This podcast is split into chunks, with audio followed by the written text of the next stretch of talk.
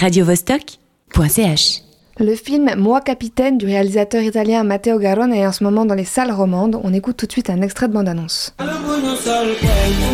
Si jamais tu conduis le bateau, et t'emmènes toi et ton ami. Je suis pas capable de conduire ces grands bateaux-là. Il y a beaucoup de personnes, il y a des vies, il y a des enfants. C'est nous. C'est le film à ne pas louper en cette nouvelle année, mais malheureusement, il nous raconte une histoire que trop de personnes vivent. Effectivement, ce film témoigne d'une réalité brutale et bouleversante. Tout commence au Sénégal avec deux ados qui rêvent grand. Saïdou et Moussa rêvent de gloire. Ils souhaitent devenir des stars de la musique en Occident.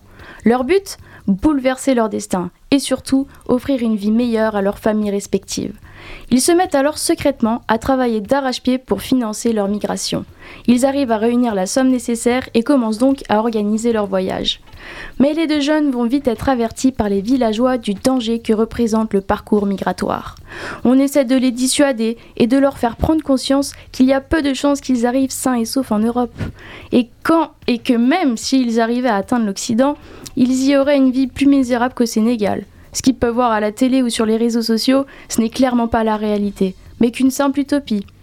Malheureusement, ça ne suffit pas à démotiver Saïdou et Moussa.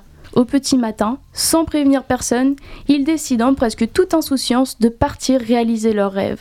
L'espoir est d'abord plus grand que la peur. Au début, tout semble trop simple. C'est dans le désert que le rêve commence à virer au cauchemar.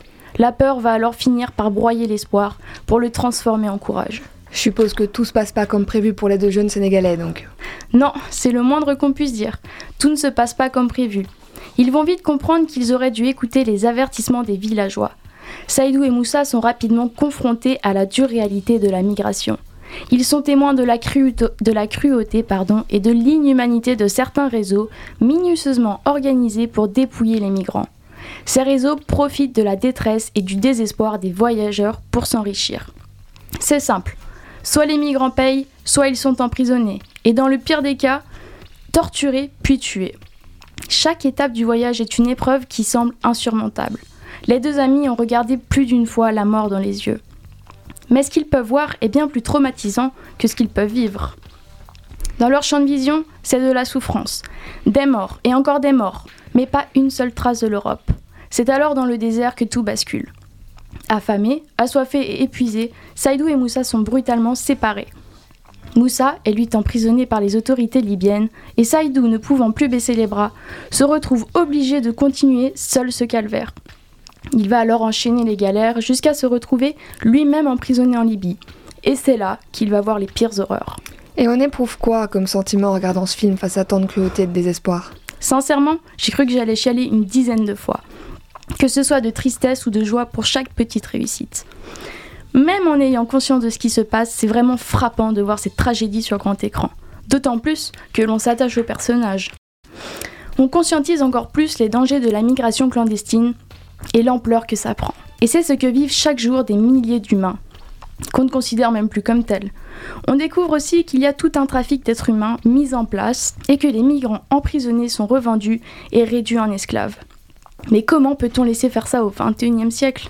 En plus de notre ressenti, est probablement amplifié par la bonté et le courage du personnage principal Saïdou. Tout au long du périple, il se bat pour sa propre vie, mais aussi pour celle des autres. Il y a une scène marquante dans le Sahara où une mère est à bout de souffle et ne peut plus continuer. Elle demande désespérément de l'aide, alors que le groupe continue d'avancer sans elle. Saïdou ne supporte pas d'abandonner une vie.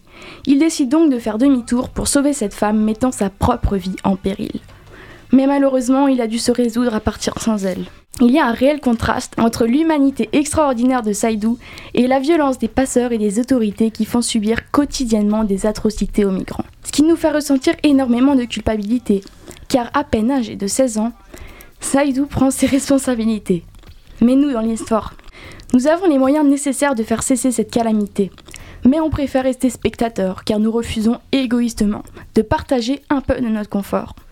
Finalement, ce film est une véritable leçon de morale et d'humanité. Certes, nous pouvons être impuissants face à la situation, mais si chacun, à notre échelle, nous pouvions faire en sorte que leur rêve d'une vie décente devienne réalité, ce serait formidable.